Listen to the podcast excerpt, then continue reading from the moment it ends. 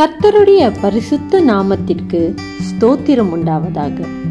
இன்றைய தினம் நாம் தியானிக்க போகிற தியானமாவது தேவனுடைய திருமுகம்.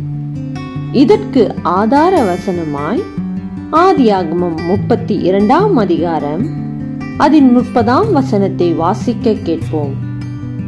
அப்பொழுது யாக்கோபு நான் தேவனை முகமுகமாய் கண்டேன். உயிர் தப்பி பிழைத்தேன் என்று சொல்லி அந்த ஸ்தலத்துக்கு பெனியேல் என்று பெயரிட்டான்.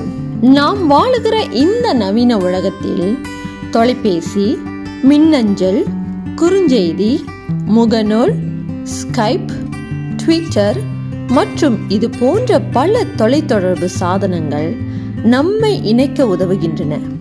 தனிப்பட்ட விதத்தில் நேருக்கு நேர் தொடர்பு கொள்ள இன்றும் நாம் அதிக தூரம் பயணிக்கிறோம். நம் மனதிலுள்ள பல விஷயங்களை நேரில் ஒருவருக்கொருவர் பகிர்ந்து கொள்ளும் சந்தர்ப்பத்திற்காக நாம் ஏங்குகிறோம். ஆனால் தேவனை நேருக்கு நேர் சந்திப்பது எப்படி இருக்கும் என்பதை உங்களால் கற்பனை செய்து பார்க்க முடிகிறதா?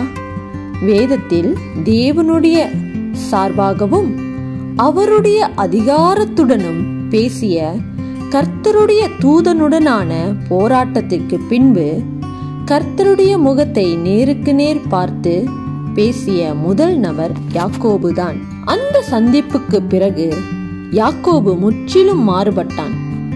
தேவனால் கொடுக்கப்பட்ட ஒரு புதிய அடையாளமாக இஸ்ரவேல் என்ற புதிய பெயரை பெற்றான்.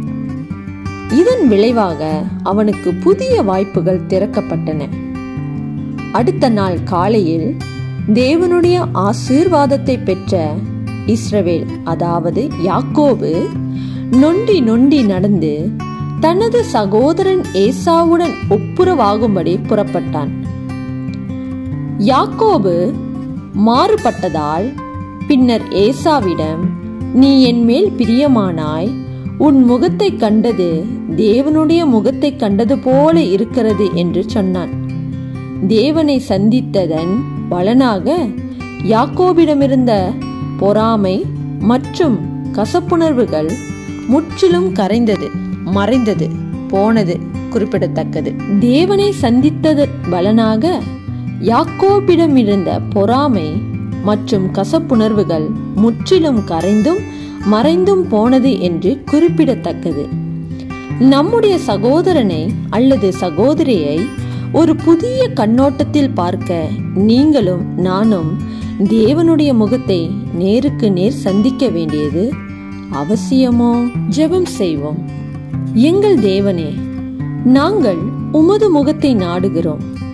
நாங்கள் இன்னும் உம்மை அறிய விரும்புகிறோம். உம்முடைய வாக்கு தத்தங்கள் எங்கள் வாழ்க்கையின் கருவூலமாக இருக்கிறது. அவற்றை காணக்கூடிய சாத்தியம் உம்மில் மட்டுமே இருக்கிறது. எங்களுக்கு உம்முடைய கிருபையை எங்களுக்கு தாரும். இயேசுவின் நாமத்தினால் செபிக்கிறோம். ஆமேன்.